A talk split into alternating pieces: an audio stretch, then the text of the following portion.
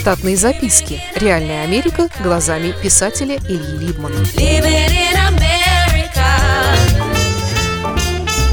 О празднике старика Харлея в центре Питера в августе 2018 года.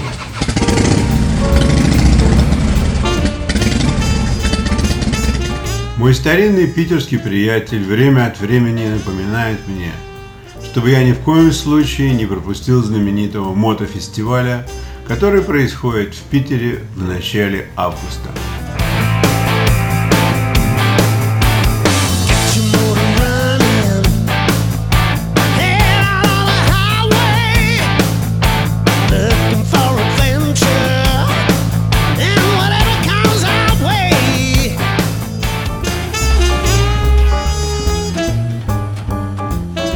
В этом году мне повезло оказаться в городе, и на начало праздника я таки попал.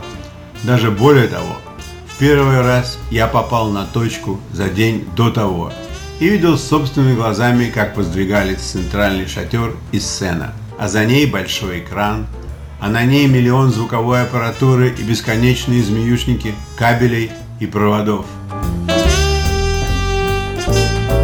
Пару раз в жизни мне приходилось попадать на места рок-концертов преждевременно из-за проблемы с моей памятью. Таким образом, я был свидетелем того, как строятся или собираются гигантские сцены, на которых днем позже пританцовывал Аксел Роуз или другие исполнители. Так вот, на площади Островского все было очень похоже. За исключением одного – на возведение сцен для концертов Guns N' Roses ни один из муниципалитетов не потратил ни копейки. Мало того, их концерты часто запрещали в городах из-за боязни народных неполадок во время музыки или после. Разумеется, что в случае разрешения концерта с группы взимали деньги на оплату дополнительных нарядов полиции и на уборку улиц после явления. Примерно такое же происходит во время всяких мотофестивалей в Штатах, если их разрешают вообще в зоне города. В Питере за все платит администрация. Понятное дело, что важные лица в администрации именно таким образом зарабатывают себе голоса во время следующих выборов. Все мотодружины и кружки будут единодушно голосовать за нужную сторону. города. Сегодня здесь, на одной из самых красивых городских площадей, мировое мотособытие мы открываем Дни Харлея в Санкт-Петербурге. Хочу сказать, что в этом году у нас гости из 30 стран. К нам присоединились Израиль, Камбоджа. Однако скажу, что простому обывателю приятно было на следующий день найти место под гигантским шатром в полутени и сидя наблюдать за происходящим. Первым на сцену вышел молодой человек с волосами, покрашенными под Денниса Родмана, когда тот еще играл за Чикаго Буллс, то есть в зеленовато-желтый цвет. Наверное, в душе он был певцом-исполнителем, потому что когда говорил в микрофон, то во всю прыть пользовался ревербератором. Понять его речь было непросто. Киоски постепенно заполнялись мотолюдьми. Некоторые из них обнимались, как после долгой разлуки, кидали друг другу куски непонятной мне информации или скорбно замолкали в знак памяти о ком-то, кого уже никогда не будет среди них. Заглянув в закусочный двор, я отметил, что по величине местные шашлыки и кебабы значительно превосходят штатские в подобных местах. Наверное, шашлык из беленькой кошечки в шнуровском видеоклипе «Кандидат» возможен где-нибудь на периферии, но у южного фасада Александрийского театра вопрос с шашлыками был вовсе не вопрос. Проходя мимо киосков, обратил внимание на то, что для простых людей здесь было тоже чем поживиться. Например, если у вас нет мотоцикла и в вашей жизни ваша подруга или другие обстоятельства не позволяют вам им обзавестись, то все равно можно пойти и вставить свое лицо в специальное окошко для мотоциклистов понарошку и сфоткаться на память.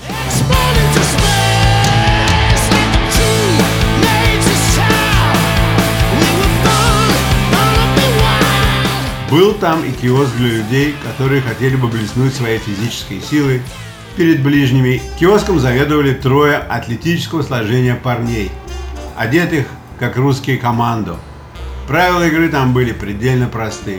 Нужно было взять за руки штангу, сработанную под передний мост грузовой машины, но из таких легких материалов, что ее легко было поднимать.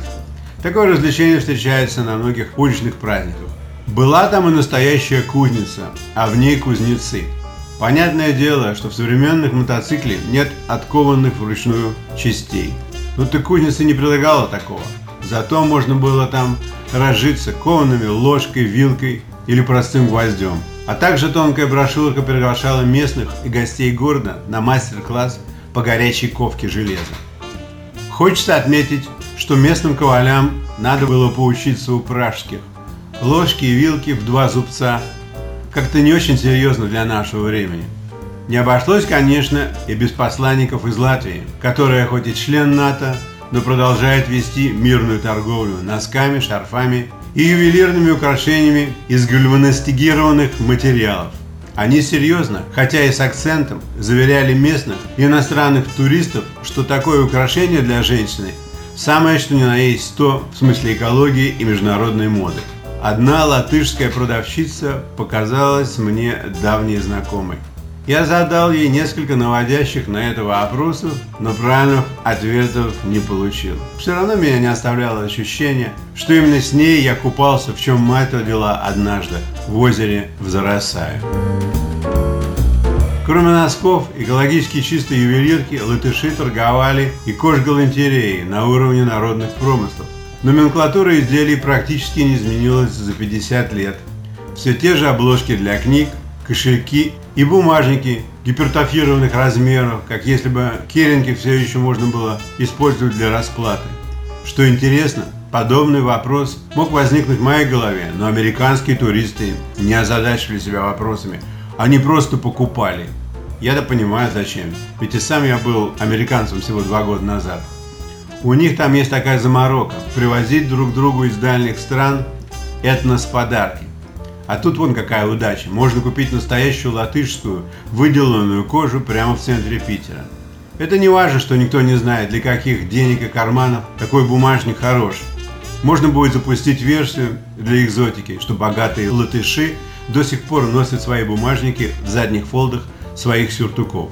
Тем временем уже вовсю прыть играла музыка, и для многие красотки в коротеньких шортиках пританцовывали с фирменными флагами Mitsubishi перед публикой, как когда-то гимнастка Кабаева перед Путиным.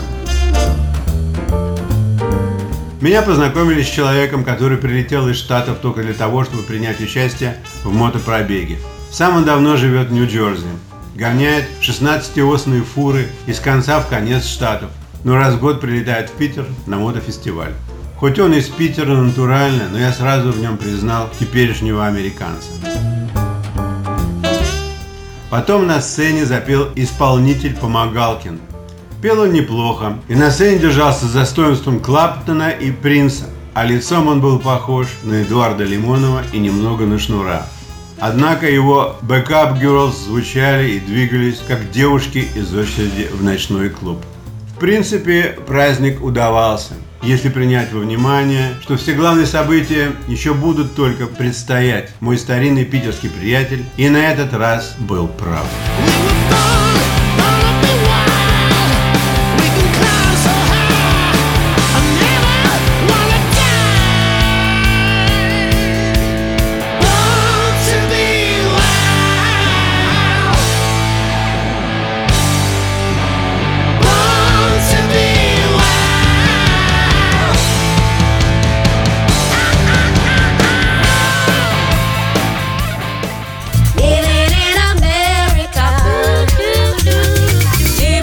Штатные записки. Реальная Америка глазами писателя Ильи Либмана.